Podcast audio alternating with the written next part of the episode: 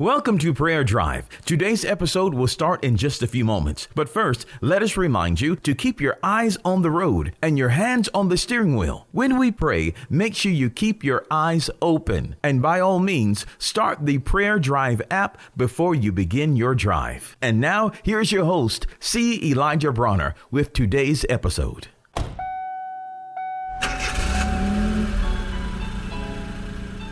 Welcome to Prayer Drive. This is C. Elijah Bronner, and I'm so happy and delighted to have you join us today. What a beautiful, beautiful, beautiful day. And I pray you're having a wonderful drive on the way to work, school, or wherever you may be traveling. Well, I'm sharing some tidbits, some little points from the book of Hebrews. And today I just want to share a couple of verses. Uh, Hebrews 10 35 tells us to cast not away, therefore, your confidence, which hath great recompense of reward. For you have need of patience patience that after you have done the will of God, you might receive the promise. And also, Hebrews chapter 6, verse 12 says that you be not slothful, but followers of them who through faith and patience inherit the promises. Praise God. So just let's God's his word lets us know that hang in there.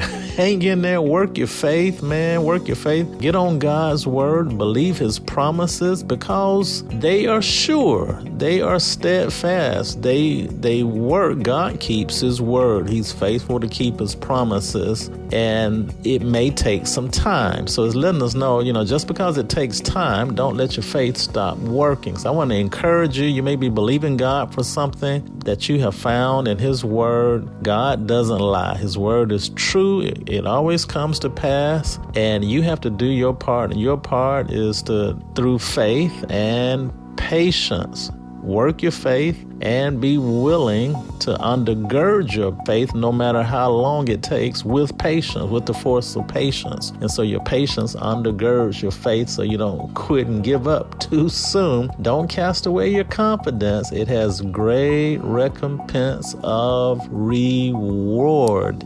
And after you've done the will of God, you have need of patience that you might inherit inherit the promises. Praise God. So, in other words, keep doing the right thing. Don't ever get weary. Keep confessing the word, believing the word, doing the word. Do what's right, believe what's right, think what's right, say what's right. Keep your keep your actions in line with God's word, His promises. And man, it's it's, it's only a matter of time. It's only a matter of time because God is faithful to His word. So just rejoice in his promises, give thanks in his promise. Abraham was strong in faith, giving thanks to glory to God because he knew that God was able to perform what he had promised. And this is when he was 100 years old and his wife was 90 and it didn't look possible, but he didn't care about that. Praise God. He was patient. And man, guess what? They had a bouncing baby boy.